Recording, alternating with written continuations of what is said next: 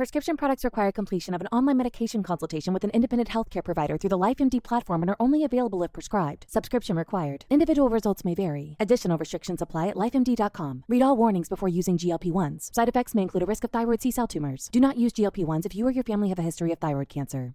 If you've struggled for years to lose weight and have given up hope, did you know you can now access GLP 1 prescription medications through LifeMD? LifeMD is now offering eligible patients online access to GLP 1s, the breakthrough prescription medication that can help you lose body fat and weight. Listen to what people are saying. Probably the easiest thing I've ever done. The medication comes in the mail and it's very easy to use. I've been able to live my normal lifestyle and I've lost 20 pounds already and I've never felt better. It changed my life.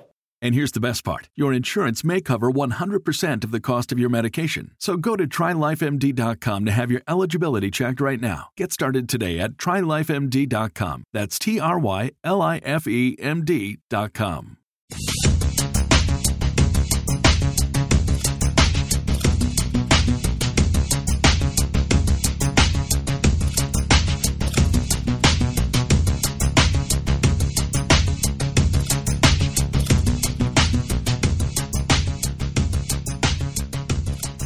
Welcome to Spockcast. This is episode 25 of the More Than Just Spock, more than, sorry, of the More Than Just Star Trek the More Than Just Star Trek uh, podcast. Don't worry, I'll edit out Jonathan there. Um, or maybe I won't. Uh, yeah, so my name is Tim Mitra. I'm in Toronto, Ontario, and I am surrounded by Jaime Lopez Jr. in Seattle, Washington. How's it going? And I'm also surrounded by Jonathan Kuline over there in Mr. Mississauga. Mind you, you guys are both to the left of me, right? So Yeah, we're pretty close to the each other on the left here. Yeah. Yeah, you're on the left side. I'm sure. on the right. Like a couple thousand kilometers. It's fine. Hmm, three, 3,000 kilometers, but who's counting? Yeah. All right. Anyway, um, yeah, here we are. We're we're uh, back for a special. Uh, we weren't really planning on doing a show this week, but here we are. So let's start off with the fact check. Well, actually, I put some of the fact check, and you put some of the fact check. So how are we going to do this? Uh, well, we can we can tag team it, or we can just you know. Uh, you go for it. I'll I'll, interject, I'll interject if I have to. All right. Well, we'll start at uh, two twenty five of uh, episode twenty four. Uh, we mentioned one of the uh, actresses that is on Star Trek Discovery, uh, and her name is Sarah Mitich, not Sarah Milich, which I think one of us might have said. Yeah, I said Milich. Yeah. Mm-hmm. Uh, 458. Uh, Seth MacFarlane plays Captain Ed Mercer on the Orville, not Seth Rogen. I think one of us Ooh. might have accidentally said Seth Rogen. Get your Seth straight. Um, sorry, Seth Rogen. Yep. Uh, Canadian Seth Rogen. Come on. Oh, here I'll take this one. So at 7:20, I mentioned my friend Ilse von Glatz, who's no longer with us, and uh, Ilse and my friend Rick Rick Sarabia were both in the War of the Worlds, which is a TV adaptation around 1988 89. I'm not sure what the connection. I know the two of them worked together in Toronto, but I can't remember what the connection was for them. But Ilse's claim to fame was she was the only female advocate in that show, um, and it starts some other interesting Canadians like Colm Feore, who seems to be, a, I mean, an actor that they pull out whenever they need to have some sort of villainous kind of guy. And um, a quick story: I went to, to school with him, and I think the first play I ever was in production with, he was one of the stars of back in grade seven. Um, and John Vernon, who we know from uh, great movies such as Animal House and a few other ones. And but it also what I thought was interesting was that Mia Kirshner was also in that show as a child actor, and she hmm. is of course she plays Amanda, uh, who is Michael Burnham's adopted mother. Well played. Thank you. Uh, 753, we were talking about the rebooted V uh, television series, V The Visitors, uh, aired for two seasons on NBC. It was 2009 to 2011. We were trying to figure out what the timeline was there. Right, yeah. That was mm-hmm. post Lost, but, uh, but yeah, still a while ago. Uh, of course, that's being rebooted as a trilogy of films, according to last week's news. and speaking of that, 8.30 into last week's episode. Elizabeth Mitchell from Lost was uh, one of the other stars of that sh- uh, series in 2009, and along with Morena Baccarin. And 5843, the animated short on the home video release of The Incredibles, is called Jack Jack Attack. Isn't that what Jaime said? No, I said something like Jack's Big Day or something. I couldn't remember what it was called. Yeah, yeah, it was on the tip of my tongue, but I, I couldn't couldn't fish it out. It's been a while since I've sat down and watched that, which is a shame because it's such an excellent movie. All right, so we have some headlines. Jonathan, why don't you lead us into that? Headlines, well, uh, because we are uh, Spockcast, I thought I'll start with some uh, Star Trek news. So uh, I got a, an exclusive story from IGN uh, this week that Star Trek The Next Generation's comic book series uh, from IDW is going to be going to the Mirror Universe. Now they did a Mirror Universe storyline uh, the last year, the year before, not long ago, um, and this is a sequel that people are looking forward to. And uh, this is going to be centered around the TNG cast, of course, um, who famously didn't really get that kind of Mhm. universe Treatment. treatment. So uh, you get to see uh, uh, Picard with the goatee and uh, looking menacing and stuff like that. So if you're a fan of what you've seen on uh, on Disco the last uh, 15 weeks plus a few weeks in breaks in there, uh, you can venture back to the Mirror Universe in that era. As a quick Cool. uh, note, where does that fit in the timeline? And the reason I ask is because by the time you get to Deep Space Nine's like first or second season, they had established that the Terran Empire had fallen to the alliance of the uh, was it like Klingons and Cardassians, I think. Mm-hmm. Oh, really? So where does it, given that TNG overlaps with DS9, where do they like where do they slot this into? That's an excellent question. I must admit, I haven't read the first part, although I was reading the synopsis of it, and it, it says uh, um, the Mirror Universe Next Generation crew is looking for new worlds to conquer, and they're crossing over into the Prime Star Trek universe to find them. Um, it says, How did the Mirror Universe crew find their way to ours, and what does Emperor Spock have to do with it? So. Emperor Spock. Yeah. So, I mean, again, having not kept up to date with this, and I now I feel like I, I kind of want to go back and read the last one they did and, and see what, what's happening there because it actually sounds pretty interesting. Um, so this is a five part miniseries that they're doing. So it's not like a, a long ongoing commitment, and I'm sure there will be a collected edition in the not distant future because that's how comic books work nowadays. But uh, but yeah, it actually sounds pretty interesting. And uh, let's see, news from today. So uh, Jurassic Park three was announced today. Uh, Well, no, no, no. We already have a Jurassic Park 3. It was awful. Oh, But, um, sorry, Jurassic World 3? yeah, that's better. Jurassic Mhm. World 3. So we haven't even seen Jurassic World 2 yet, and now Jurassic World 3 has already been announced. So It I, was so successful in the future, and they came back and decided to do it again. yeah, they, they they can anticipate the future. They know this is going to be a smash hit uh, based on uh, I don't know what, and so they have announced that this is coming out uh, June 11th, 2021. So it's kind of weird to start thinking ahead to what I'm going to be doing three years from now, but apparently that's in the offing. So uh, good news if you're a fan of that franchise. Uh, no comment as to whether uh, all the cast will be back, although I'm sure if you throw enough money at uh, uh, Colin Trevorrow and all those people, they'll come back and make it again. hmm hmm You think it'll be it'll fit between Star Trek 14 and 15, or what? no word if Mirror Picard and uh, Mirror Tyrannosaurus Rex are going to battle it out. right? Like, I'll be very curious because, like I, I'd mentioned in the other shows, that Jurassic World uh, Fallen Kingdom seems like a soft reboot of part two, right? The Jurassic Park: The Lost World. Mm-hmm. Um, and so I wonder if this, to be determined, Jurassic Park 3 uh, or Jurassic World 3 will be a soft reboot of Jurassic Park 3. So I'm questioning too that. So the guy who wrote Jurassic Park was Michael Crichton, and he's been dead for 15 years? yeah. So where are they getting these plots and these worlds from? That's an excellent question. Um, I'm going to say Hmm. Colin Trevorrow's head. Okay, Uh, Steven Spielberg, I don't know. I mean, these, you know, they, they basically build writers' rooms for these kind of pieces, right? They get smart people together, they break down stories, they figure out they're going to do it. If it hits, then they build together even more to try and make more franchise money out of it. Um, I, I just feel like these ones are weird where they announce it before, like, eh, they could have announced it the week after, which would have made perfect sense. And they announced it a week, weeks, months before, right? We're still like three months out from Jurassic World 2. Uh, doesn't it cut the legs out from under the film? Like, not that I imagine they were going to like have somebody bite Bryce Dallas Howard's head off or anything, but there's no stakes when they do that, right? well it's true. I mean, but but mind you, we've we've taken we've seen the Star Wars universe do that, you know, eons in, in advance, right? So although to be fair, Star Wars at least has the uh, the wherewithal to kill off its primary characters. So far, we're two for two. Spoilers, Right, uh, right. and technically three for three if we're counting out how this is going to play out for for Carrie.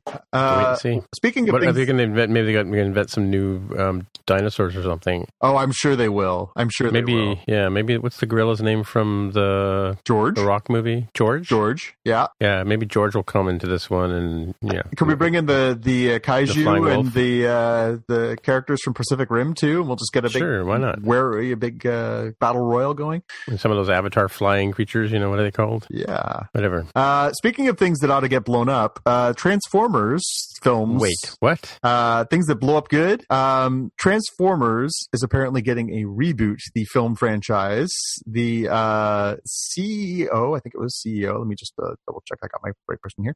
Hasbro's CEO Brian Goldner laid out his plans for the for the uh, Paramount Hasbro uh, shared universe films that are coming up, which are apparently going to be a sort of a reboot of the Transformers GI Joe universe. Uh, Hmm. Yeah, so so hold on to your socks here. Here's the here's the slate for you, and try not to get too excited. Uh, so Bumblebee is coming out this December. Right. Yes, that's true. 2020, they're going to release a, a new reboot of GI Joe. Okay. They're also releasing a Micronauts movie in 2020. Okay. Don't again, don't get Push- too excited. Calm Pushing down. their luck on that one. Pushing their Calm luck. down. Uh, 2021, they're putting out a new Dungeons and Dragons flick. Okay. Now they're getting crazy. And in 2021, we're also going to get the unnamed Paramount slash Hasbro event film. They literally called it the event film. The event film. Well, hmm. so does this not leap dovetail nicely into the discussion about the Netflix show about the toys we loved Yes.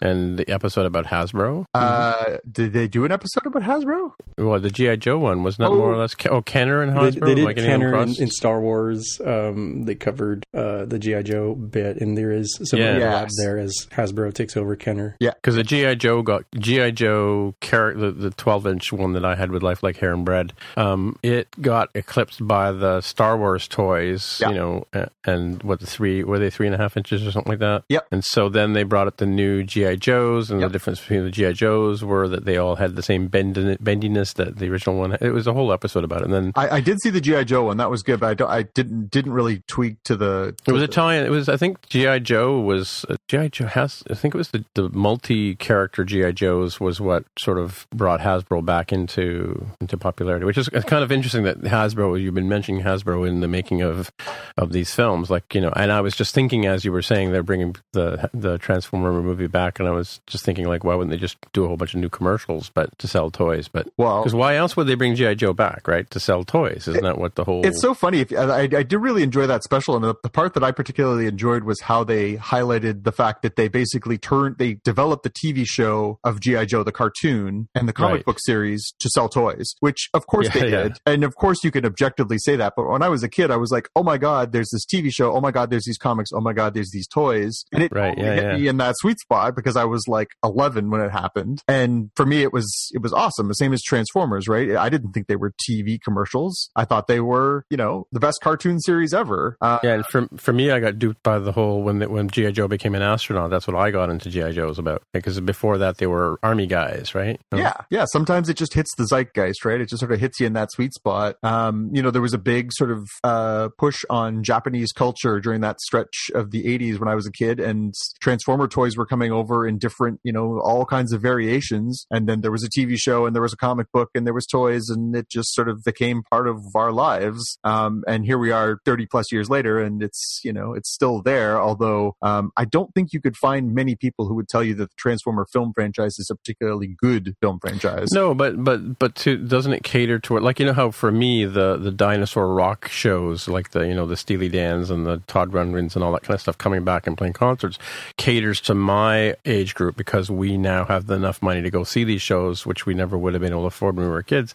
For you and Jaime, perhaps the whole Transformers and oh, we were just talking about um, GI Joes. Um, those kind they're they're now making movies about the toys that you played with when you were kids. Is where I'm going with that. yeah, right? but I think the perfect analogy there is got to be the the Marvel universe versus the pre Marvel uh, Marvel Right. Cinematic Universes versus the pre Marvel Cinematic Universe films. Right. All the movies before that were very not all most of the movies that before that were very disconnected from the comic universe that we loved growing up. You mean the canon of that, or not, not the canon, but just you know, they, they they deliberately made a choice when they when they made the X Men films to put them in black leather because it was cool because they wouldn't Right. costumes because that was hokey.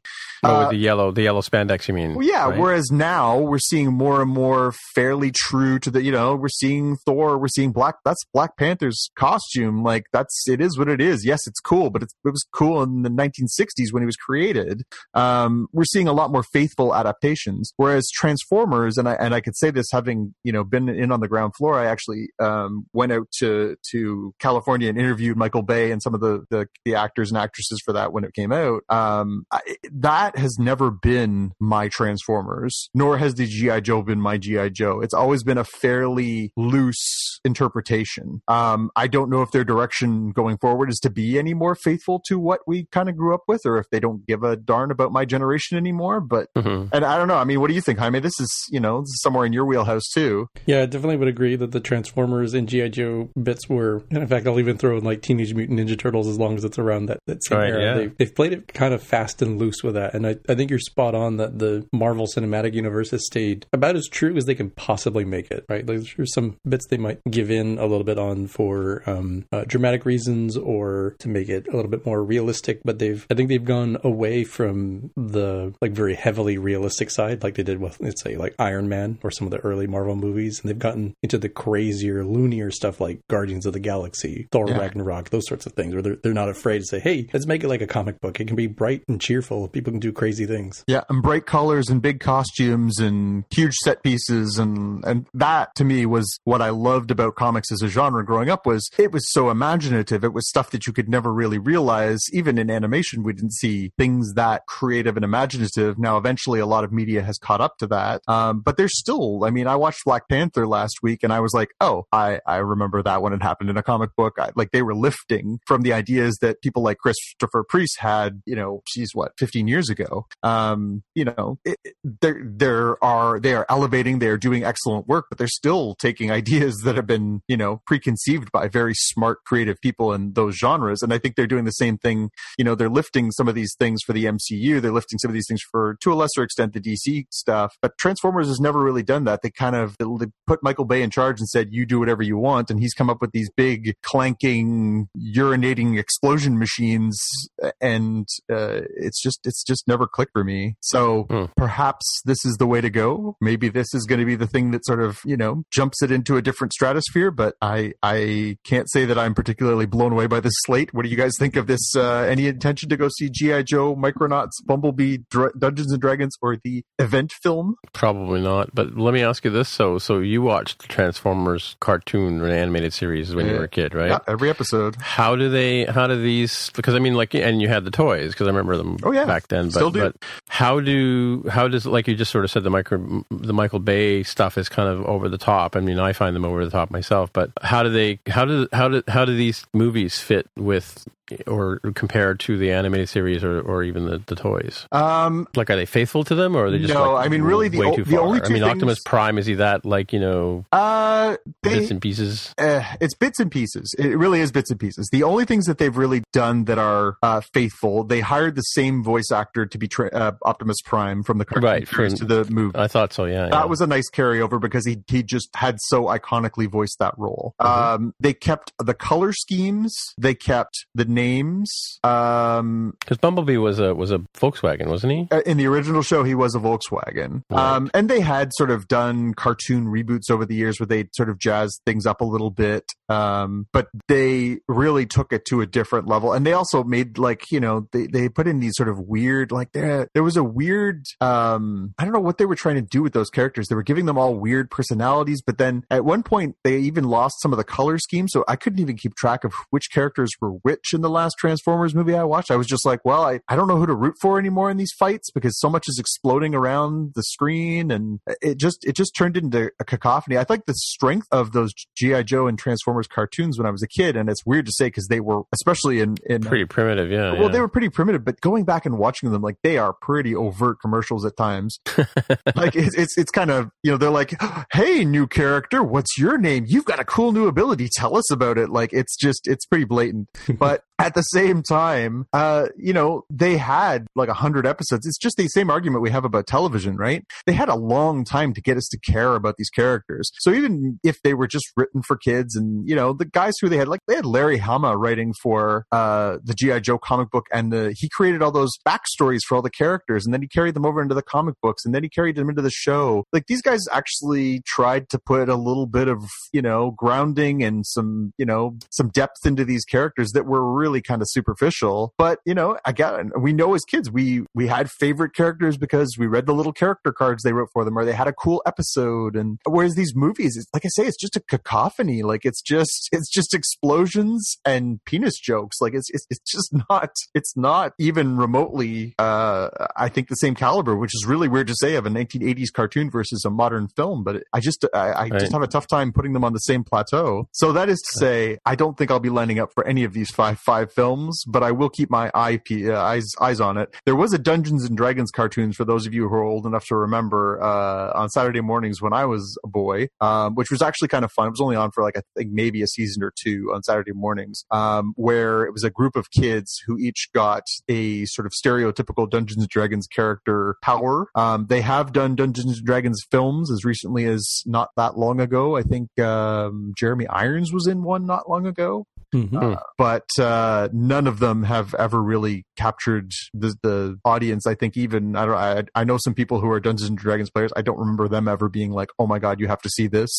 Uh, I think everyone just sort of knows the name, but I don't think it's ever resonated as there's an identifiable character. That But I, isn't the whole idea behind Dungeons and Dragons? It's called kind of like reading a book. It's all in your head. Like yeah, I mean you that's the strength you of hear about the a character, and yeah, yeah. So Yeah, it's kind of hard to manifest that into a show of some type, right? and I will send you a crisp Canadian five dollar bill if you can name a character from the Micronauts. Uh, no, you win. Yeah, not even the slightest clue. I, I remember the I remember the the the they were little vehicles or something, weren't they? Uh, th- I actually did have a set. I, I remember going to a Christmas party with my grandfather uh, when he worked at Supreme Aluminum. Uh, Supreme Aluminum when I was a kid, uh, and it was one of those, you know, random go to a company party and they give you a random gift, and somebody. Gift for boy and gift for girl. Yeah. Yeah, gift for boy, gift for girl. I got the, the boy gift, and it was a Micronauts set, and it was kind of like pre Transformers. Like it was sort of Lego-y. You could take it apart and reconfigure it a little bit. It had a little action figure, like a three and a half inch figure in it. Um, but it was like it had no personality. It had sort of no subs. I remember sort of having it and going like, well, that's a thing. Like even at like eight or nine or whatever it was, eight years old, I remember thinking like, huh, I think I'll go over there and play with my Luke Skywalker figure again because Yeah, this yeah. thing is totally lame. Like, hey, this could be the thing that Luke shoots out of the sky with his X-wing. right. or you light it on fire in the That's run. yeah? Uh, yeah, and then you turn twelve and you light it on fire in the backyard, f- stuff it full of firecrackers, and see what happens. You know. Yep. Yep. All right. Let's move on. So I'm, I, I haven't even peeked at this this next story because I want I'm I want it to be sup- shock and surprise when you tell me who it is. Well, okay. So, uh, how- how comfortable is everybody with spoilers? Because this is a good story. Oh yeah, Walking Dead spoilers for sure. Well, we're just about coming up on the 25th, I think 25th of September, which is sorry, 25th of February, which is um, just coming up, like next week, right? Yeah, uh, or this weekend, I this, guess. This weekend This- is going to be the second half the of uh, mid-season. mid-season I, have lost track of where we are. Mid-season eight or something. I don't know, but yeah, I think this is season eight. yeah. eight B, eight B. They're calling it. I don't know. Yeah.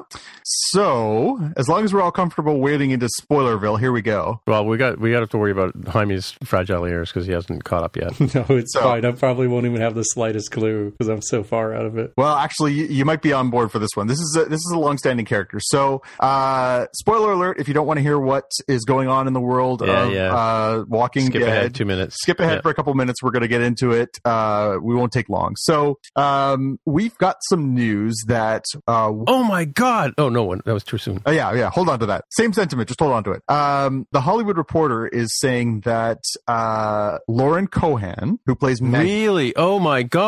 There you go, who plays Maggie uh, and has since season two, What? has been cast in a new ABC pilot called Whiskey Cavalier about an FBI agent. Uh, and apparently, this is related to the fact that uh, Lauren has been fighting with AMC over her new contract. She I was going to say, isn't she pregnant? she she is pregnant on the show. She is with the, with a dead man's baby.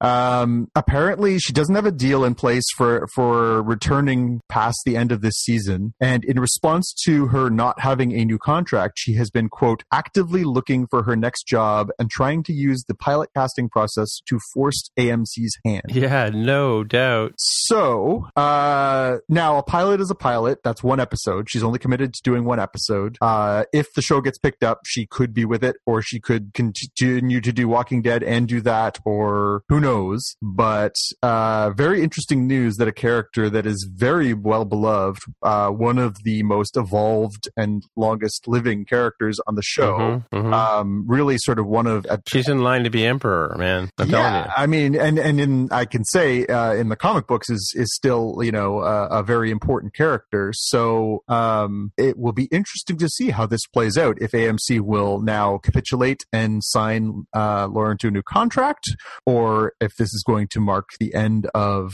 a very popular actor and uh, and renowned character, and and who I think is actually one of the very uh, best parts of the show. She really is the, uh, especially in the wake of of losing her partner on the show, um, is is really sort of the, the heart of the show. She's really the core of it. Um, Sure, yeah, yeah. as as Rick sort of drifts in and out of uh, lucidity and and uh, you know we sort of go back and Yeah. forth with some of these characters, she really is the sort of uh, anchor piece Well, at this point. Well, maybe they can get Beth's sleeve and, and slap Maggie Stack into it or something. yes, that could be the next option, but uh, yeah, it'll be interesting to see how this plays out because uh, this could be a real spoiler for how things could play out over the course of this next half season, or True, true. it could be that you know this is just her playing serious hardball uh, because she doesn't have a contract, and they're gonna they're gonna come up with some Yeah, you kind of wonder if there's equi- equity in, in or equanimity, I guess is the word I'm looking for. I don't know what word I'm looking for for in, in payrolls between the actors on that show. You know, Well, it's an interesting and valid question. I mean, we talked about that with some of the the things that have been happening with the Me Too movement, but uh, I wonder if she's playing hardball, saying I want the same kind of pay that uh, you know that some of the male leads are getting, or or if she wants more. Or I mean, and I I, I can't make an argument for, against that. I mean, she's as I said, she's a very central character to the show, so um, she deserves every penny she can it's get. true. It's true. Hmm. Interesting. That is an interesting twist. All right. Uh, more casting news. So uh, this one's interesting. So uh, for those who have seen It, the uh, Stephen King film remake from last year, it is actually focused on the, the younger versions of these uh, characters who are battling against the supernatural character Pennywise the clown. There is a second chapter coming, just like there was a second chapter of the original TV movie. And if you read the book, there's the kids in the older period of time, and then, then they're as adults fighting against the same character. Jessica Chastain had made a comment last year saying, if they decide they're going to do that second part, I would love to play the older version Really? of this character because uh, Beverly is the character she wanted. She thought uh, that she would be a good fit because she loves the character, she loves the role, she loved the movie, and so everyone was like, "Wouldn't that be great? Wouldn't that be great?" Well, here, here we are. Here we are in 2018, and the sources are telling Variety magazine that they are in negotiations now to bring her on board and be that character in the movie that's going to come out next September. So. right. And this is a Netflix thing, right? No, it's not Netflix. It was actually it was a it was a blockbuster. it was one of the biggest uh, horror movies in theaters of all time uh, last year. Really? Yeah, and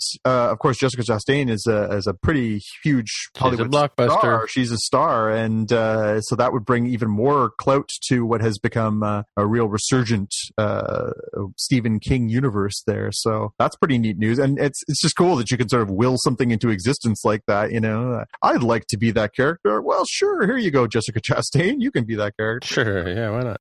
Yeah. Uh, All cou- right. couple more pieces of casting. So um, we've got some more information about Sabrina, the chilling adventures of Sabrina. We have two new characters added to the show. Uh, we have news that uh, we're going to see Lucy Davis, who was uh, Steve Trevor's secretary assistant sidekick uh, in Wonder Woman. Okay. Etta Candy. Oh, right. Her. Yeah, yeah. She's also from Shaun of the Dead. She's going to be playing Aunt Hilda on the Oh, that's Sabrina cool. the Teenage Witch. Was she in a large woman suit in that in that in Wonder Woman? Uh, I don't, that's a good question. I, I don't know. Like, she? if she isn't, you're in deep now. No, I was going to say because no, I mean because because that was the one the one thing I noticed about her was, was she's not that large a lady, or she yeah, wasn't in she she doesn't. Uh, in, in the pictures that I've seen, she doesn't seem like she's quite that um, physically large. But Mm, and the other bit of casting news we got for uh, the Sabrina the Teenage Witch reboot is that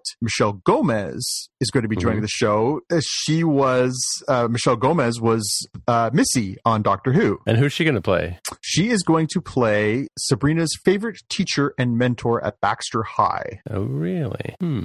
Yeah, I like the, I like the actress for sure. Yes. Yeah, she was Missy and she was she just ate the scenery up and chewed it up and spat it out. She was awesome. Really, really dove herself into that character and had a lot of fun playing the Mhm. quite unhinged Missy for a few years there. hmm Cool. And uh spinning into that, we have some more Doctor Who news, Tim. Ooh, Doctor Who. Yeah, no, I just saw this yesterday that that uh, And no surprise, really, that they've they've uh, introduced a new Doctor Who logo to go along with the new Doctor Who, uh, which they do every every time there's a new incarnation. And they'll probably revamp the, the theme music too, which they do as well. Which I've I've never been happy with because I've al- I've always liked the 1970s version of Doctor Who with the big synthesizer sounds and stuff. But Yeah, the new logo Yep. seems really sleek. It seems very uh, elegant or something. It's just really like streamlined. yeah, it's got a sort of deco look to it though. So who knows? Yeah. Let's see how it plays out. Uh, a little, couple more little animation notes for you. So we got a release date for uh, Sonic the Hedgehog the movie, which you know, if you're, I, I'm a fan. I, don't know. Uh, November fifteenth, two thousand nineteen. We're going to see uh, Paramount's Sonic the Hedgehog, uh, and the executive producer of that is Tim Miller, the director of Deadpool. So hmm I'm not sure what that says about where this movie's going to be. I don't know if we're going to see uh, some, you know, curb stomping Sonic action or what that's going to spell out. But uh, yeah, I'm, I'm, I'll keep my eyes peeled on that one. I, I like Sonic a lot. Uh, we're also getting news. Is that going to be like a fully animated movie, like a like a Pixar or DreamWorks movie, or is it going to be like uh, Garfield or the Sock Smurfs or the. Chipmunks, where it's Sonic the Sock Sock Puppet. Uh, it says that it is a mix of live action and CGI. Okay, so there will be a sock puppet. Yeah. Hopefully, it's not just you know nonstop running and a motion sickness in a 3D theater, but uh, it's yeah, we'll see. There also, to be fair, is a uh, Mario Super Mario movie coming out in the not distant future too. So we're going to see these two square off in the theaters now. So Really? Hmm. Yep. Uh, and the other bit of animation news we got is that Marvel uh, Animation is going to be making a Moon Girl and Devil Dinosaur cartoon series. Uh, this is a very uh,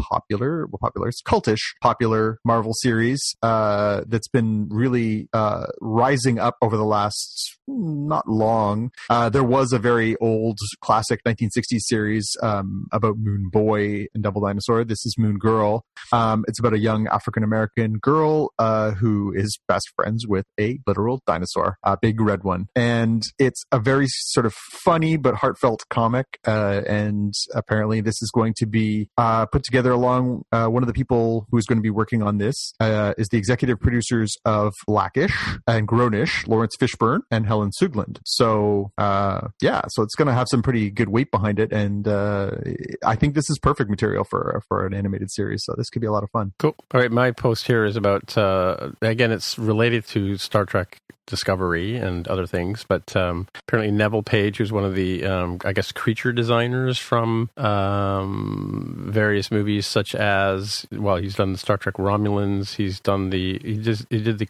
uh, the Klingons in in Disco in Discovery, as well as he's worked on some films like James Cameron's Avatar, um, and he's and the uh, woman we were just talking about, Sarah Mitich, in the character she plays, Airiam, I think is the name. Um, he did her costume as well, um, and he, there's a uh, I think an exhibit coming up or something like that, um, a master class, if you will, um, from ArtStation, um, where they're going to be talking about how he does all his work. So it's kind of cool uh, thing if you're into the weird costumes that uh, you see in the latest Star Trek, you know, reboots or whatever. Yeah, Ooh, yeah, I think so. What's next? The next thing uh, I've got is mine here that uh, Netflix is doing their reboot of Lost in Space, and that will be available on April 13th, is what it says here. This is the t- reboot of the TV show Lost in Space, which I used to watch as well as Star Trek when I was a kid. Yes, uh, I guess in between they would have had the uh, 1998 movie, with, Right. uh, Matt LeBlanc and uh, Heather Graham and uh, Gary. Oldman. So I blanked out a little bit on his name. Yeah. hmm Mm-hmm. I So uh, cool. I don't know what to make of that one. I, I, I didn't I didn't want that franchise to come back necessarily. Really? Yeah, I mean, the movie was, the movie really was really made it horrible, but it, you know, it really was a terrible. I mean, uh, the only thing that makes that TV show redeemable now is the incredible campiness of it. Uh, the, Yeah. ro- the robot, the you know the old man, you know. yeah, Doctor Smith. Yeah, Doctor Smith, quiet you. You know, just it's it's it's pretty cheesy. It's pretty. Well, it was it was a bit like it was like Gilligan's Island in space. I mean, like it was you know every week Doctor Smith was trying to do something to rescue himself and leave everybody. It was like basically it was a Swiss Family Robinson, literally, Yeah. right? yep, Space But in Family space. Robinson. Yeah, for sure. Yep.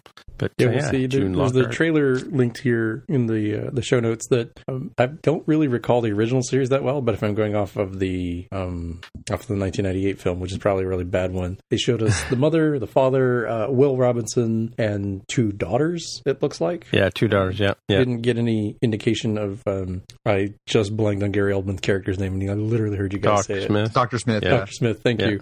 And uh, we did hear at the very tail end the um, the robot whose name also escapes me. The robot. Yeah, His name was Will Robinson. The ro- that, that yeah, one. but his You hear that his name was end. Literally literally the robot. He was a great character though. I mean, the the guy who played the robot was really funny, like really good. But uh, it was kind of he was sort of a you know an offbeat character, you know, not re- not very well evolved in terms of his capabilities. But you know, so he, Will Robinson was the young kid. There was Judy was the older daughter. I want to say Debbie was the middle one. And, and so what it was is the the father and the mother, right? And then there was a guy who was the uh, co-pilot, which is the character that Matt LeBlanc played in in the uh, in the movie. And he and the older daughter kind of hook up, you know, or I don't know if they hook up in the old '60s show, but they they had an affection for each other. Let's put it that way. So, yeah, but it, again, it was it was like as sophisticated as well, I mean, Gilligan's Island was was really over the top, but it was sophisticated. You know, the Brady Bunch, those kind of like harmless, you know, TV shows that they used to put on back then, right? So, and it was it was it went up against Star Trek, believe it or not, in terms of when it was on the on the air and all that kind of stuff. Right? One was CBC, and I think the other was NBC or Star Trek was CBS, NBC or. CBS, I think, was the original um, Star Trek stations. Yeah, they were on opposite networks. I just remember that when I was a kid. Yeah. watching one or the other. Yeah, It, it, it, is it just me, or does that seem like the worst cop out of all time in, in science fiction to call a robot robot? I guess. I mean- or or is or is what is it? Um, uh, Deadpool says that's just bad writing. Yeah, yeah. Like, how hard were you not trying to? We're like, well, we got this robot. He's going to be like a huge part of this show. We pretty, we think the kids are going to like it. It's going to be a real uh, eye catcher. Yeah, what are you going to call it? Uh, The Robot? robot. Yeah, the Roomba. yeah, that would have been more creative. I guess mm-hmm. Or is it more realistic? Like, if you think about it, I don't name. he's my like the family electronics. car. He's the family robot, right? Yeah, yeah. My laptop, my car, like they don't really have names. My phone. I don't know about you, but I've been using Macs forever, and I give every single one of my Macs a name. I That's used really to do more that. like an identifier, though, right? It's not like you named it Betsy or Bob or something, Okay. right? Like when you refer to it, you don't say like, "Hey, can you can you get Bob?" or "Bob, I need you to do this thing."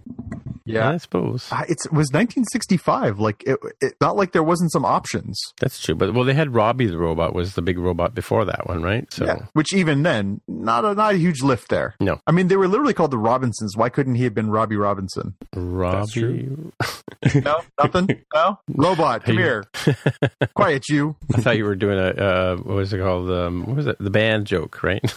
Yeah. Well, that's uh I, I don't know. I mean, I think we talked about this when we talked about Altered Carbon and some of the other science fiction properties that uh, Netflix has both been producing and and gobbling up from other entities. But I, I'd I'd like to say like I couldn't care less. But there's a piece of me now that thinks like Netflix has got a pretty magic touch on some of these things. It could be good. It could be. I mean, like the, if you think about it, the concept was. I mean, the concept was very pedestrian in by by today's standards, but by the '60s standards, it was it was kind of out there. You know, Mm-hmm. um, TV shows were like that, Bewitched, and you know, I Dream of Jeannie. You know, Yeah, there was there was a willingness to go along with that. Although I, I wonder if we're now dealing with a sophisticated uh, audience. You know, there was a time where I could like baffle people by talking about like the Dark Knight versus the word Batman. Like you know, the, there was a real lack of intelligence as far as uh, pop culture science fiction in the zeitgeist, and now it's it, you know we live in a world where there are so many options and so much old and new content is out there every day. Um, I guess it's the IP of something like Lost in Space you can throw to, although I don't think you're necessarily luring in people who are in their uh, 50s, 60s, and older who are for this. I think you're probably aiming for a younger audience, but uh, at the same time, make a good show. We talked about this before. Make a good show. You know, is is the principle okay? So they're a family and they're lost in space. Great. Now where do you go with that? Like, what's Right. what what makes that good? Like, Well, I mean, me being a lot, the whole concept of being uh, marooned in space back then was like it was a new frontier, right? I, I don't see how, even though I am a fan of Lost in Space, and I mean, I'd forgotten that I'm a fan of Lost in Space. That's how long ago it was, but um, I don't see the point of doing it myself now because I mean, what what what are they going to do? They can't they can't do any of the sort of major plot lines like they do in in TV shows today. Like TV goes so much further down the emotional you know chain, like you know knocking off characters and you know you know like how does it com- how does it compare to like a, a, you know this Star Trek Discovery or um, Game of Thrones or you know uh, Altered Carbon or Black Mirror or you know Electric Dreams? It just it doesn't hold up. So why even bother, right? Well, not I- to mention the fact that you know the whole central plot line of that show, if I can recall from watching it as as well, pr- probably a preteen. They were going to Alpha Centauri. Uh, well, but the whole plot of the show was basically at some point Dr. Smith would try and concoct a scheme that would put them at risk. At which point they would have to get out of that risk. Exactly. Uh, okay, so 40 in a modern yeah. take on that, the first thing they do is put Dr. Smith in an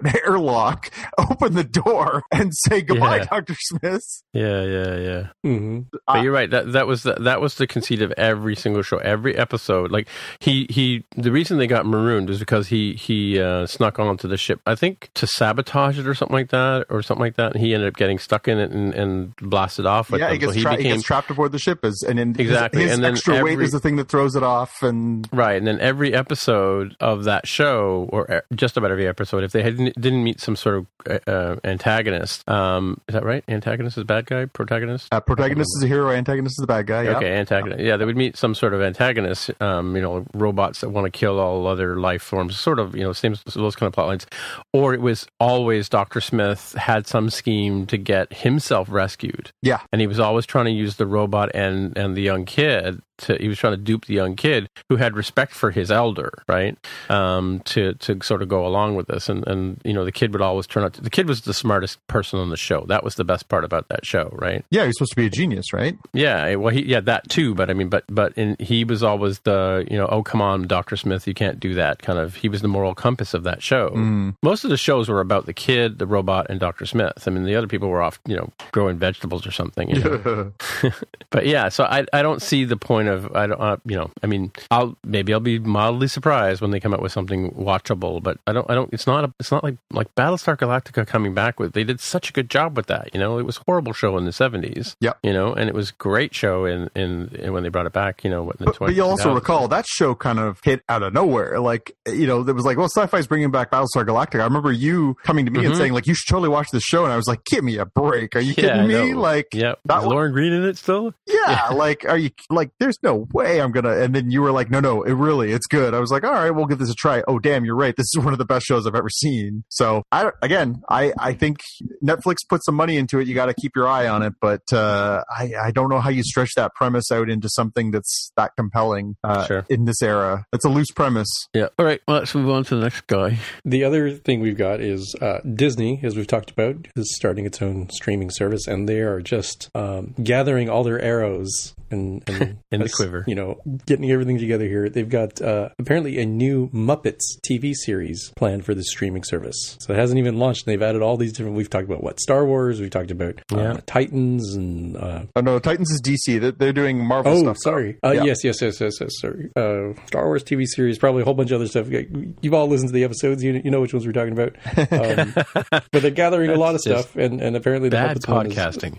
is one they want to bring back. Um, I do remember when they, they brought it back um, not too long ago. Was it like a decade ago? Probably. Um, they tried to do it as sort of a Oh, it wasn't even that. it was only like Office. four years ago. Yeah, it was three or four years ago. Okay. Yeah, yeah. Yeah. Okay. So Yeah, less they- than that. Only was- only one season. It was actually not that bad. I didn't mind it, but it wasn't for The Dis- everybody. Disney streaming or whatever. the the new one is What are we talking about? Oh, they brought back. Uh, it was on. Oh, Oh, the Muppets you're talking about. yeah, it was on ABC Yeah, yeah, yeah. or NBC. It was like a, it was like a mainstream sitcom uh, that Yeah, lasted yeah. for a season, and, and it was yeah, it was. You're right. It was like an, a, a workplace comedy. Uh, but it was it was weird. It was like they broke up Miss Piggy and Kermit, and they were seeing other people, and it was it was kind of out there. But there Yeah, was it was also like it was like Thirty Rock with Muppets, right? That's exactly what it was. But it was yes. It was it had its moments. I laughed out loud. I remember watching several episodes of that and Yeah. thinking it was okay, and then it was gone. So I don't know what people want in their modern Muppets nowadays. I Don't get it. It's The Office, right? The Office with Muppets. So who, what are they going to bring that's different to the table for their streaming service?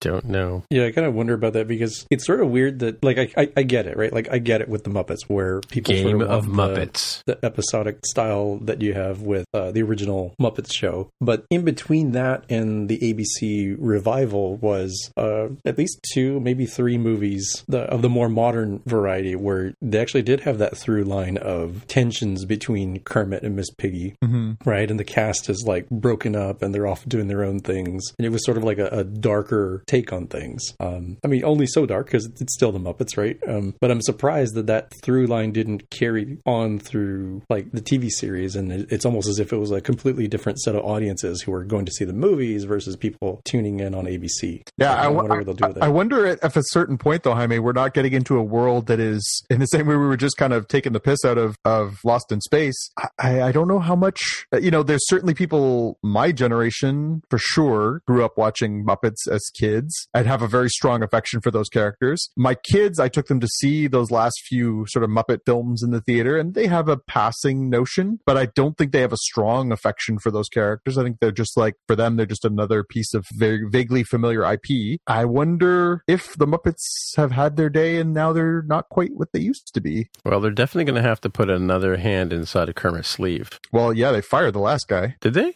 Yeah, that, that was Oh. that was last year. They fired the Wasn't guy. it Robin? Wasn't it? What, It- wasn't it? Uh, It was it was him, but then they there was somebody else who had taken over, uh, and then they had last year fired him. So let me let me just look it up here. So here we go. Steve Whitmire performed as Kermit. Uh, real time follow up, folks. Yep, Steve Whitmire performed as Kermit uh, from the death of Jim Henson Jim Henson, yeah. up until 2016, at which point he was fired, uh, and is now there's now a new person in that role. Let me just see if I can find the details of his firing. Oh, here we go. Uh, so in July 2017, Disney announced Whitmire is no longer involved with the Muppets, and that his fellow Muppet performer Matt Vogel was cast as Kermit's performer. Whitmire revealed that he was dismissed in October 2016 after 39 years as a Muppet performer because of Wow. because of undisclosed issues he said had not been disclosed before his dismissal. Uh, apparently, the Henson family has stated the issues with Whitmire began uh, when he was making out, quote outrageous demands and often played brinkmanship,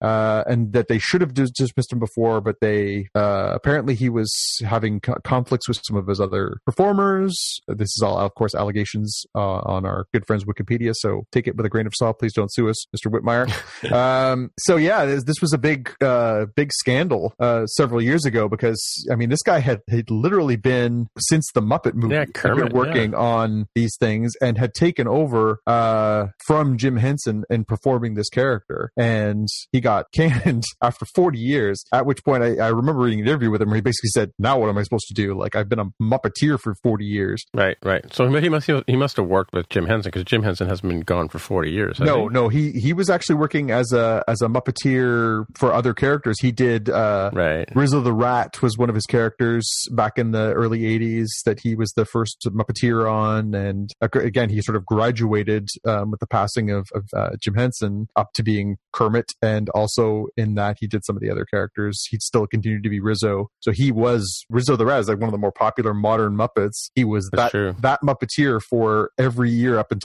2016. So I wonder if if uh, Gonzo got dismissed for uh, chicken harassment. no, no, no. They had a thing. They were in love. Camilla.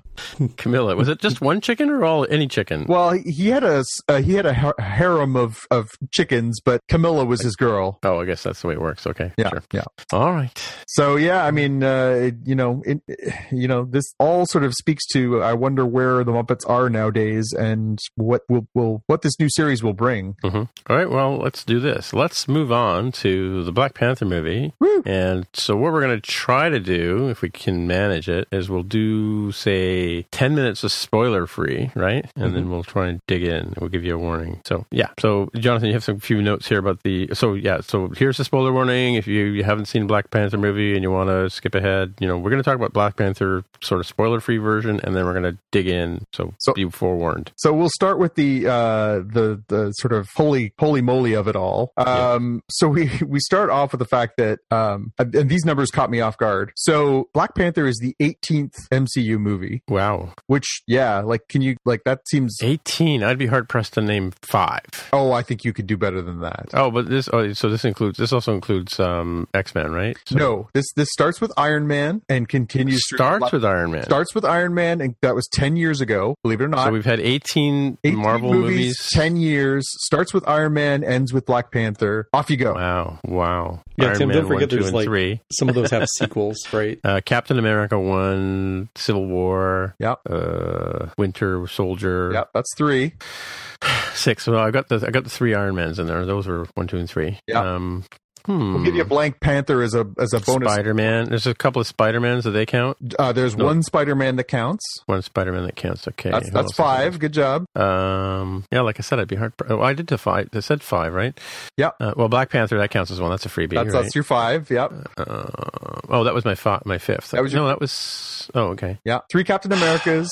Oh, Thor. We got Thor, Thor Ragnarok, and Thor, the second one, which I can't remember the name of. Dark World. That's three Green. Lantern. Nope. Green Lantern. Er, Nope, Wrong. that's DC, right? Yep.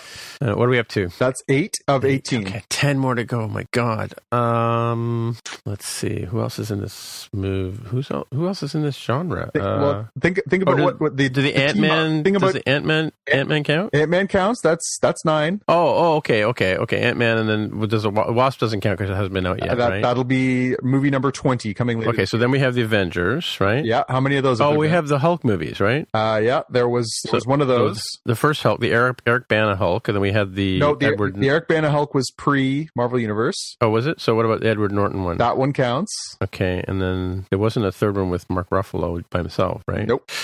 Okay, what are we up to? 12? I think you're at eleven. 11. Okay. So, hmm. We'll we'll, we'll spot you the extra Avengers film. That's twelve. Do we do the Avengers? Well, you you said Avengers. Uh, There's two Avengers. two yeah. Avengers. That's twelve. And three Thors, right? Three Thors. Yeah, Five more to go, right? Six more to go? Seven more to go? six more to go. Um, I'm gonna I'm gonna have to tag in and uh, let let Jaime take over. Yeah, I'm starting to run dry. I'm like, all right, so there's two Guardians of the Galaxies in there. Oh, right, yeah. Yeah, Okay. that's fourteen. Four more. Uh, let's see. You already said Ant Man. Uh, what other ones have we missed? Uh, you already said all the Avengers ones, right? So you said Avengers and, and Avengers: Age of Ultron. Um, Yeah, Ragnarok. No, uh, mhm. Yep. Uh, Thor movies, Iron Man, America. I did the Captain America ones. You counted those, right? Uh, yeah. There's two of those, or There's three one, of there's those. there's one more sort of extended franchise. You, you you got the first one, but you haven't had hadn't mentioned its two sequels. Uh, hmm? I'm at a loss at this point. It's gonna kill me when when he says the names. uh, I, I'm gonna go. I'm gonna go from the beginning to the end. Are you ready? Okay, give her. Iron Man, The Incredible Hulk, Iron Man Two. That was the one you missed. Thor. I said one, two, and three. oh, you said one, two, and three. Yeah, yeah. Okay, yeah. well there you go. So we'll give you those ones. Uh, Iron Man two, Thor, Captain America: The First Avenger, The Avengers, Iron Man three, Thor: The Dark World, Captain America: Winter Soldier, Guardians of the Galaxy, Avengers: Age of Ultron, Ant Man, Captain America: Civil War, Doctor Strange. Oh. Guardians of the Galaxy Volume 2, Spider Man Homecoming, Thor Ragnarok, Black Panther. And we are scant months away from Avengers Infinity War. Wait, so what did I? I missed one in there. Which Doctor one did I Strange. Doctor Strange was the one you missed. Oh, just the one? Yeah, because uh, if- I didn't hear you say the other Iron Man ones, but that's that's what got that's what gets us to 18. Right. Okay. Yeah. And this year alone, we're going to see Avengers Infinity War and Ant Man and the Wasp bringing us to an even 20. Next year, we're going to get Captain Marvel and the next Avengers film. So hold on to your socks, folks. This isn't going away. Right. For everyone who complains there's too much Star Wars content, you, here we are. You have nothing to say. Yeah, exactly. So I, I found myself reflecting on this one and thinking, like, holy moly, I can't believe we've gotten to 18 of these movies over 10 years. Yeah. Uh, the collective value at the box office is over $14 billion. Right. That's how right. much mo- money these movies have made for, for Disney. Wow. Uh, All for Disney though. uh, yep. Uh, well, Paramount was in on the ground floor of those first two. Uh, uh, Iron Man and Hulk were tied Mhm. into Paramount, and then Okay. and then Marvel started producing. They created their own studio at that point and started producing their own movies. So those Mhm. ones are are more Disney. They're Marvel cinematic productions. Okay. Uh, Black Panther had the best start so far of any of those films. It made Mhm. uh, $242 million over the four day weekend. And according to our friends at Variety as of this morning, it had the Mhm. best Tuesday gross for a Marvel Cinematic Universe picture of all time and the seventh biggest Tuesday of all time this week, uh, with an impressive $21 million on that day alone. So far, Wow. its grand total is 261 million within the US within five Yeah. days. That, so that is second all time to only Star Wars The Force Awakens. so my numbers on Monday were 387 million worldwide and 201 domestically. So that would be like some money. so that would be up to Sunday, I guess, or. So the updated story from from two, uh, this is from Wednesday morning. Mhm. Worldwide total is four hundred and sixty two million dollars. The Wow. budget was two hundred for those keeping score. Hmm, interesting. And according to this, I mean, this may not be true anymore, but it was the fifth biggest debut of all times. Yeah, yeah. So Mm-hmm. this movie is huge, huge, Huge, huge. huge. All right. Uh, now let's talk about why. Okay. Um, so yeah, this movie is monstrous and it had a lot of the right ingredients. They'd already done a good job of giving us the, the Black Panther in a couple of doses in, uh, Civil War. We sort of gotten exposed to the backstory. We got used to the, you know, he's, he's part of the MCU. We didn't have to get too far into this being an origin picture. So it wasn't starting from ground zero. It had maybe one of the best casts I've ever seen in a film. Um, you know, basically every amazing African American actor plus like every up and coming one all in one picture all at the same time. Uh, you know, we have legitimate stars in Chadwick Boseman, Michael B. Jordan, Lupita Nyong'o, Danai Gurira, Daniel Kaluuya. Uh, I mean, it's it's ridiculous. We have you know established stars like Angela Bassett for and Forrest Whitaker. Um, you know, we even got Sterling K. Brown, who's you know uh, hot stuff for This Is Us on on TV. Um, you know, this is just this is a, a really somewhat astonishing amount of star power to put into one movie. uh, Mhm, you mhm. get basically the hottest director around to to direct it um in, in Ryan Coogler and all the ingredients are there so of course you know big things were expected but wow I mean this thing just just blew up. You know I had friends who were commenting you know we we have some friends and family who uh, have you know uh, African roots and they were saying you know this movie is everything. It's to see this you know this kind of portrayal of this character to see you know people with different you know faces on the screen as legitimate stars in a movie like this. It just means the world to them. You know i came out thinking like there should be way more movies like this. Like this movie had so much going for it you know it was it was huge and yet it was subdued it was shakespearean and epic but it was also fun and entertaining um you know was it a perfect movie no is it my favorite marvel movie no but there was so much to take away from all this uh that you know this is groundbreaking stuff hmm for sure. I was just thinking the only other movie I think that would be comparable in terms of cast would be Glory. Do you remember the movie Glory? mm-hmm Hmm, Yeah, right. with uh, with,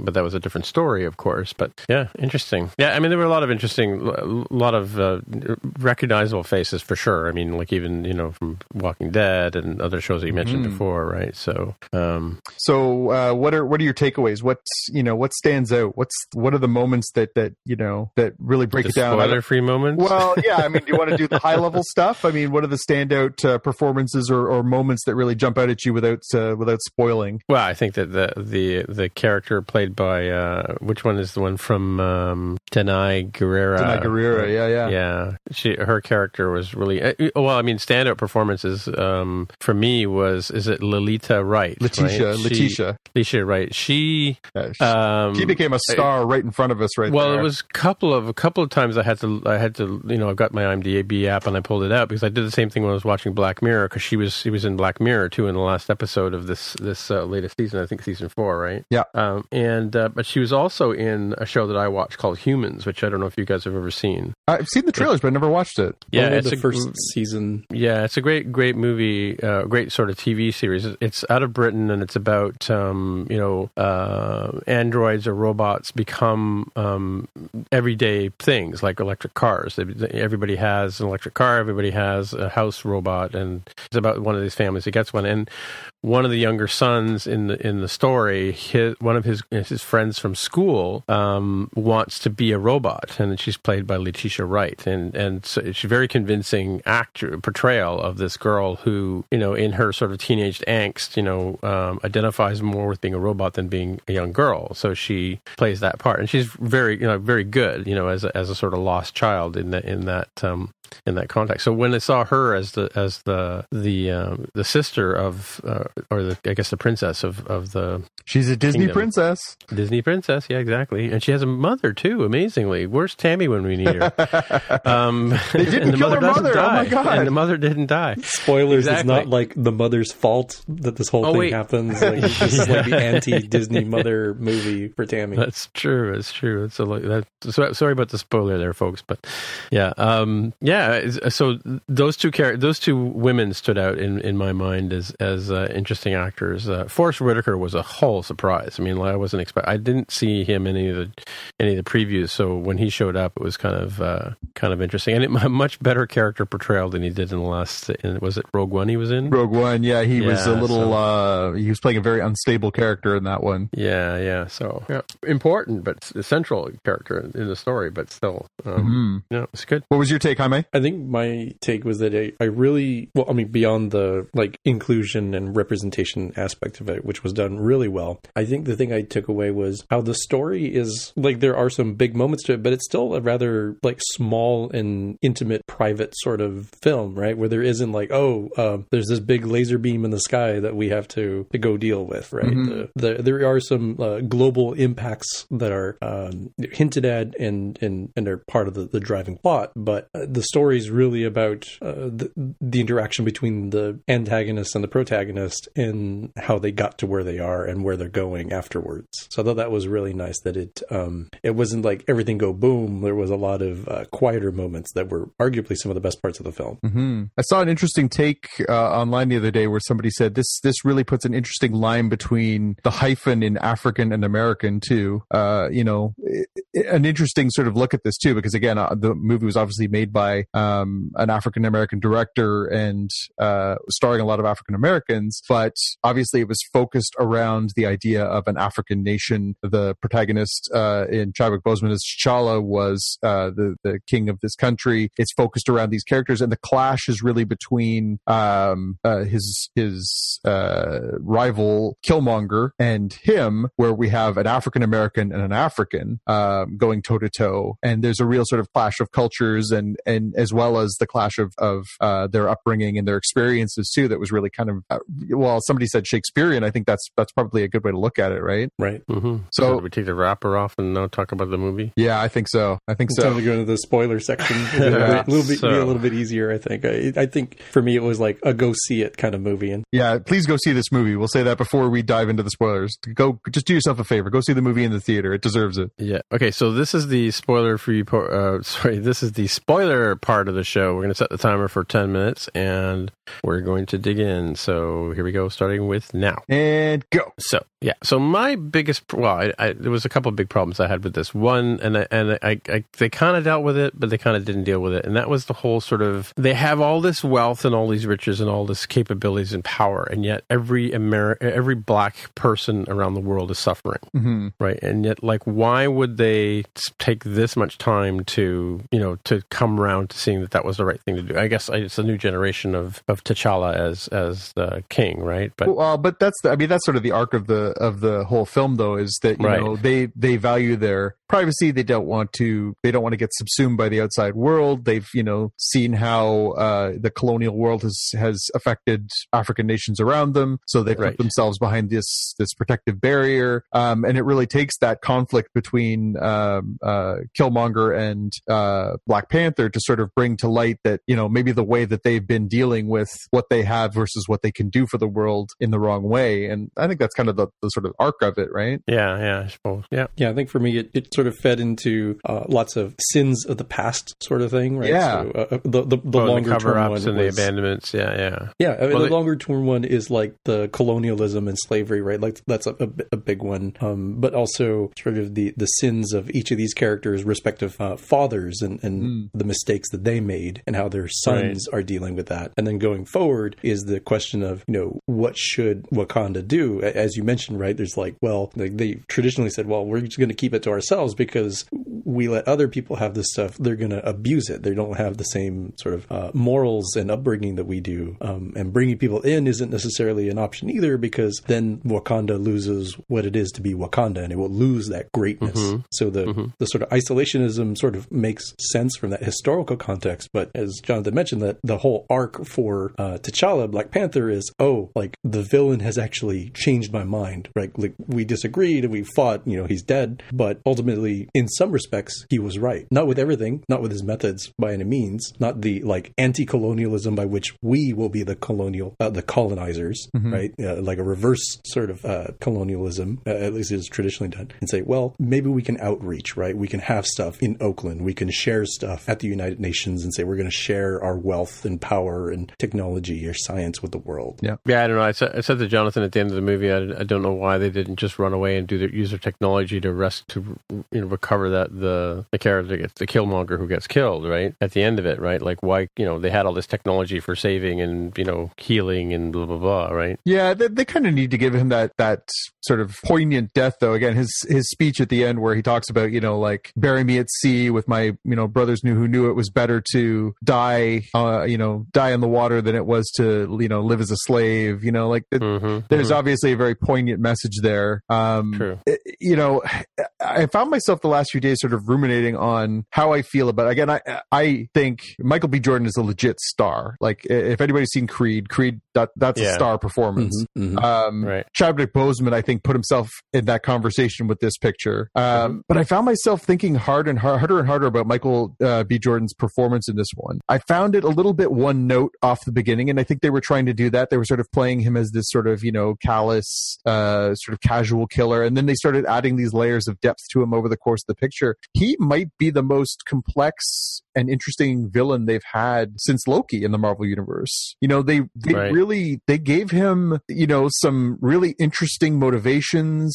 You know, yes, clearly a monster, clearly a bad guy, clearly, you know, a killer and all these things, but they also added a lot of depth to his emotion, to his motivations, uh, and the way that he played that. It, it wasn't just a one-note villain role. It was really well done. Yeah, I, I, Right. I was a little bit split on the Killmonger uh, Michael B. Jordan thing because uh, I do agree that the the premise for the character um, and, and his role is like as you said one of the most complex, and he plays uh, that, that character plays rather well into sort of like the overarching theme. Uh, and while I do think that in general the performance was good by Michael B. Jordan, there were times where I felt like he was a little flat. Like Mm. maybe they chose the wrong take or something. Where I was like, okay, y- you didn't convince me for being um, either menacing enough to be an antagonist or to have something that matches um, uh, Chadwick Boseman's character, who is, um, you know, the Black Panther. T'Challa is more um, confident, whereas sometimes I felt like Michael B. Jordan's character was a little bit more cocky and, and Mhm. arrogant. Yeah, more of that Um, contradiction. You're right. yeah. Uh, but it's funny, you know, you look at that performance by Chadwick Boseman. I mean, wow, that guy's got such gravitas. Like he just commands the screen. That scene where he's they're in the casino in Busan, like Oh, that- yeah. he is just a freaking movie star in that scene. Like that was amazing. Um, I also found myself as I was watching the movie thinking, "Dear Star Wars, this is what you do with Lupita Nyong'o. Like, don't put her as a CGI little short stack weirdo with big googly eyes. Like, she is a freaking star, and she was so captivating. Uh, and you know, it makes you think like, how did she follow up Twelve Years a Slave with you know Force Awakens, which was just such a waste of her talents. You know, she Yeah. belongs in front of a s- in front of a camera. Yeah, I definitely agree with that. Having her be, I mean, I guess she does motion capture, but essentially a voice actor uh, is not doing her justice given the, the range that she has. I, I yeah, definitely look, agree with even that. though- yeah yeah And Letitia Wright, I mean, God, what a delight she was uh, playing Shuri, Princess Shuri. Uh, You know, oh, thanks, another broken white boy for me to fix. You know, just she got all the best lines. She was Q to Chadwick Boseman's James Bond as T'Challa. You know, she's smart, she's quick, she's you know, uh, you know, she's making fun of her brother's sandals. You know, like she she just was. Uh, that that was the best line in the whole movie she was so much fun and you know uh,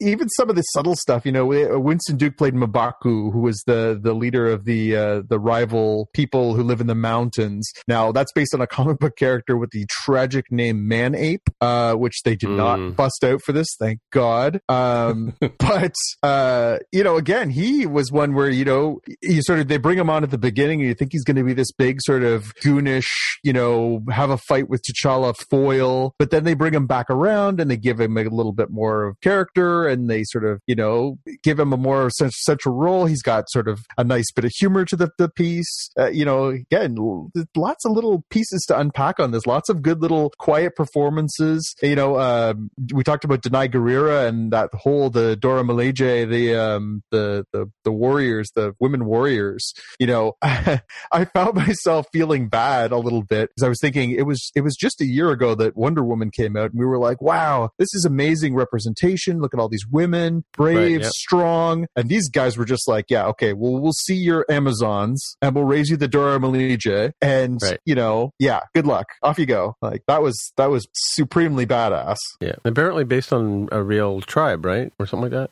I, I didn't I hadn't heard that, but I know that the that was part of that whole Christopher Priest uh, Marvel Knights Black Panther run that he sort Mhm. of brought that you know a lot of that sort of more fleshed out universe uh, of Wakanda to comic books, which they lifted a lot of this content from. Um, yeah. So how much? How much of the? Yeah, I was going to say how much of the show because you mentioned that in in the, the preamble. Yeah, I, I must admit I haven't kept up with the last few years. I've I've let some of my sort of Marvel DC comic book stuff go the last few years, um, and I know that a lot of this stuff has sort of come back around. Um, and Black Panther's become like an A list uh, comic book character. But Mhm. yeah, I mean, a lot of the characters, you know, are, are there. Shuri and and um, you know, uh, the the character that Angela Bassett plays is Ramonda is actually, I think, is T'Challa's stepmom, not his mom in the comics. But uh, there was a lot of lifting from there. Killmonger is, is a, a character from there. Um, uh, Okoye, there there are pieces for sure uh, that they that they pulled straight out of there. So you mentioned in your notes here Ch- T'Chaka and Ayo from uh, Civil War. What were they? In, what were they in that? Uh, that was that, that was straight from um, from our, our good friends at Wikipedia. But that's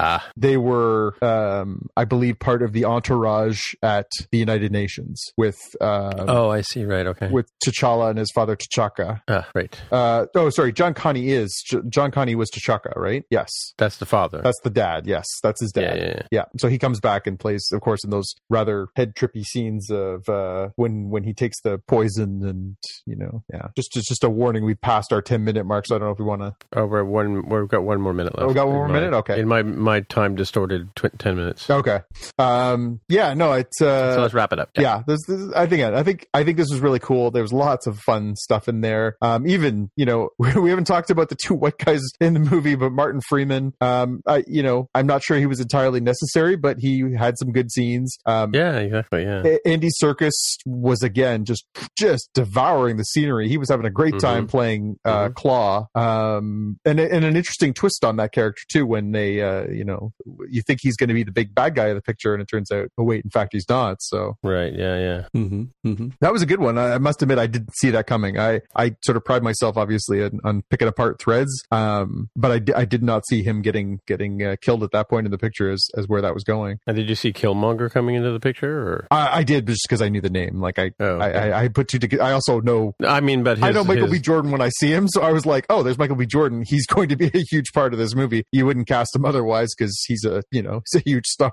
Yeah, yeah, yeah, yeah, Yeah. But I mean, the whole what you know what happens in in the, the middle of the movie with the Black Panther. Um, no, but I think, uh, yeah, I found I found that part a little particular. When he sort of shows up in Wakanda, I figured that's where Uh-huh. that was going. That he was gonna, you know, Oh, challenge, challenge him, and that there was going to be because they they made such a thing out of that first fight with uh, Mbaku and you know the ceremony and how it was going to go, and you know, you know, yeah. From there, there was a lot of predictability and sort of where that piece was going. How it all sort of settled out in the end. Again, you could obviously you saw them on a collision course, and you Mhm. know, of course, you knew that he wasn't, you know, Ch- T'Challa wasn't really dead. You know, Oh yeah, yeah. that that part sort of followed a little bit of sort of rote stuff. Um, Sure. The fight scene, the only part I must admit that took me out of this film, I didn't I didn't really love the CGI effects at times. Um, I don't know if it was just because it was too uh, like Black Panther costumes um, when they were like fighting in the mine shaft and stuff like Oh, that. yeah, it yeah. felt a The little golden- bit actually. It was the first time in a long time that I found myself sort of thinking like that that didn't look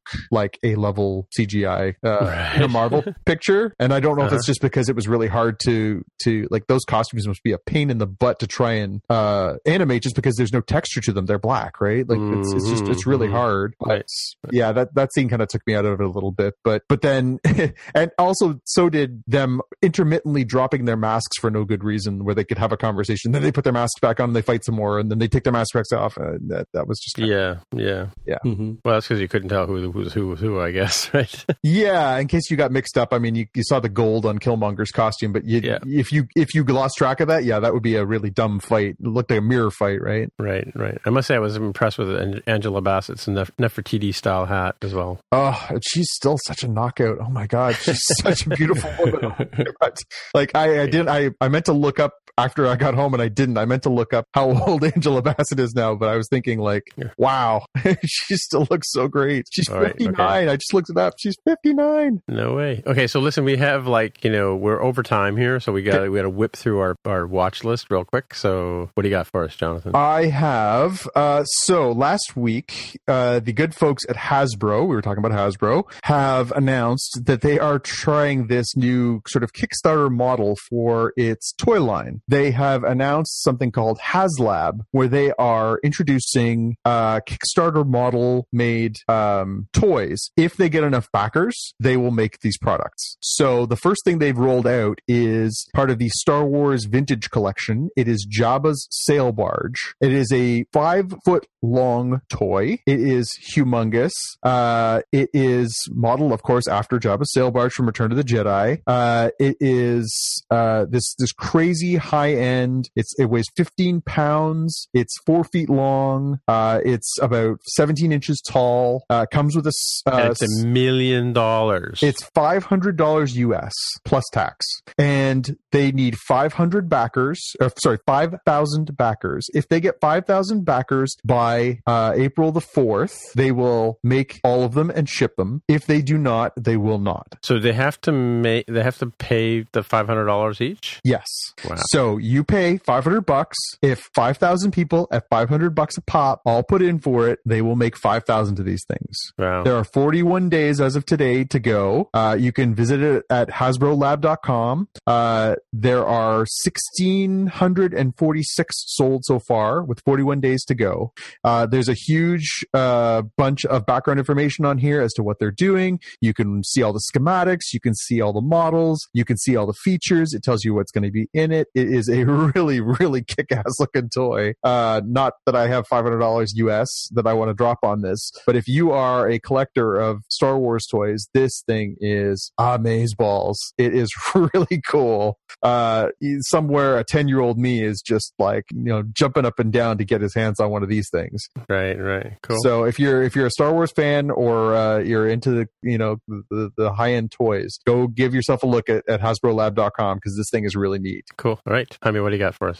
I have here a YouTube video. So if you're like me and you're were on uh, Team Lorca for most of Star Trek Discovery's season, um, you might like this video about why Captain Jellico is actually pretty awesome. This is the uh, to remind people, this is the captain who comes in to take over while Picard is off doing this um, undercover scheme, and he gets caught and ends up doing the uh, the four lights versus five lights sort of thing with the Cardassians. Um, back on the Enterprise, Enterprise D, Captain Jellico is the captain that everybody sort of remembers, like, oh yeah, like I hated that dude. And this video says, well, wait a minute, maybe he was actually right, and maybe you know it's okay for our favorite characters to dislike him, but maybe we, the audience, shouldn't also dislike him given what's presented in the episode itself. Cool. All right. No idea who that is. Uh, yeah, I totally All right. remember that. Those episodes that was a really cool two parter. Well, I remember the, the five lights, four light thing, but I don't remember the, the captain dude. Yep. Um, so my pick is Altered Carbon. I'm eight episodes in. How far are you guys in? Done. Done? Still only Jaime? a couple episodes. I, I took a little break, and I probably would be another couple weeks before I finish it up. Yeah, yeah. It's it's it twists and turns. So we'll have to see what what happens. Yeah, I, I thought it, it it sort of meandered its way through, and there was a few I don't know what the heck is going on here moments, but it it did actually finish in a way that was um, gratifying. Satisfactory. yeah. So I, I I'm glad I stuck through. Um, i- i- if if only for uh,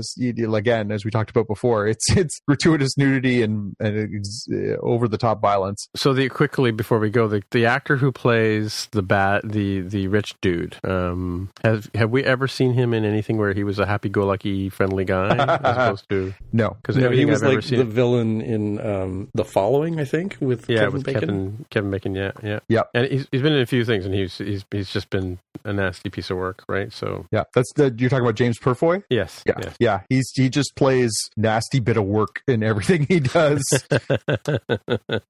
yeah, and It's nice to casting. see. Uh, yeah, nice, nice to see some other characters mixed in there. I won't spoil anything for uh, for Jaime, but there was there was a few uh, faces from the past that sort of pop up at different points, and you're like, oh, I haven't seen that actor in a while, and you know, different yeah, moments. from uh, from um, nope, nope, uh, don't was- say it, don't say it. that that show That with- show with those guys guy with the things, the ship, yeah. the Firefly guy. Um, Yeah. Yep, her name? that one. That- yeah, her. Yeah. Yep, I know it, but I'm not Uh-huh. going to say it. Yeah, apparently the guy who plays who's the original sleeve, um, he's he's I've forgotten his name now too. We'll have to put him in the fact check. But yeah, apparently he's in quite a few things that he pops up. He's kind of one of these. Uh, he was on the IMD special on you know the no small parts things that they do, right? So I've forgotten his name. The the not the not Caucasian character of the sleeve. Oh yeah, yeah. Yeah, him. Yep, Yeah. yep. All right. Well, we got to wrap it up. So hey, Jaime, if people want to find you on the interwebs, where would they look? I'm on Twitter as at Dev with the Hair. And Firewolf Kuline, where do they find you? I am on Twitter as at JPK News. All right, and uh, my name is Timmitra, T I M M I T R A, and that's where to find me on the Twitcher machine. And we will talk to you guys in the future. Bye. Bye. Bye bye. If you want to find out more about the podcast or see the episode show notes, visit the Spockcast website at spockcast.com. You can get in touch with us on the website or follow us on Twitter at Spockcast. If you have feedback or questions, send us a tweet with the hashtag AskSpockcast. If you like the show, please consider recommending us to a friend, writing a review on iTunes, or pledging any amount at patreon.com slash Spockcast. You can find details on how to help us out on our website at spockcast.com slash sponsor us. Thanks for listening, and we'll see you in the future.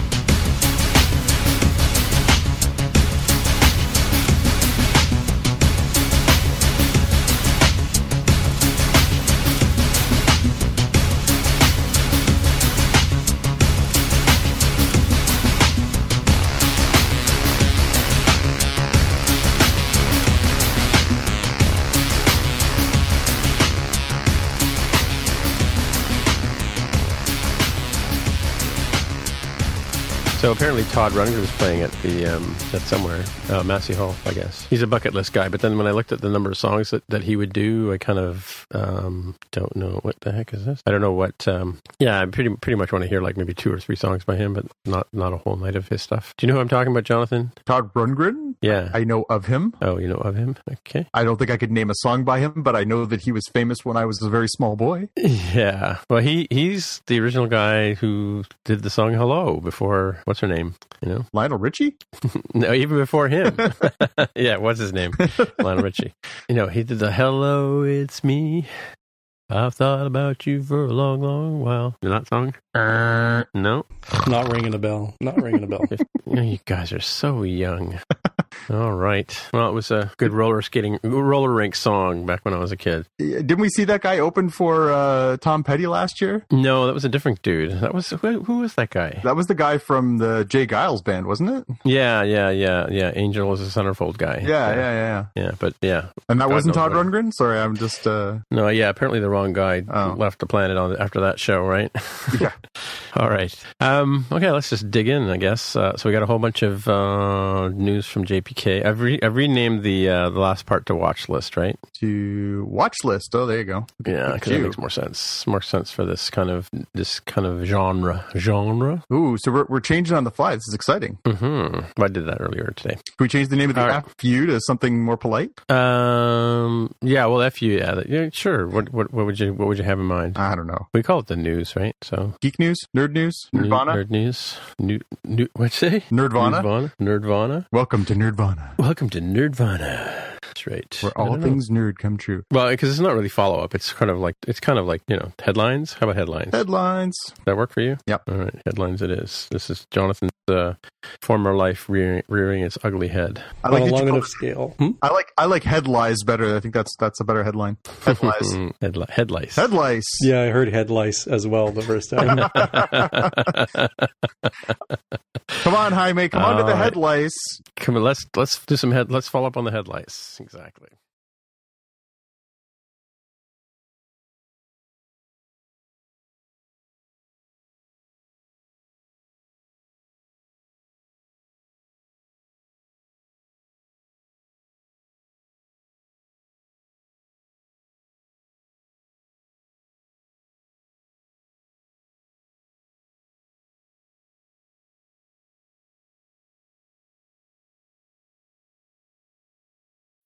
When you need mealtime inspiration, it's worth shopping Kroger, where you'll find over 30,000 mouthwatering choices that excite your inner foodie. And no matter what tasty choice you make, you'll enjoy our everyday low prices, plus extra ways to save, like digital coupons worth over $600 each week. You can also save up to $1 off per gallon at the pump with fuel points. More savings and more inspiring flavors make shopping Kroger worth it every time. Kroger, fresh for everyone. Fuel restrictions apply.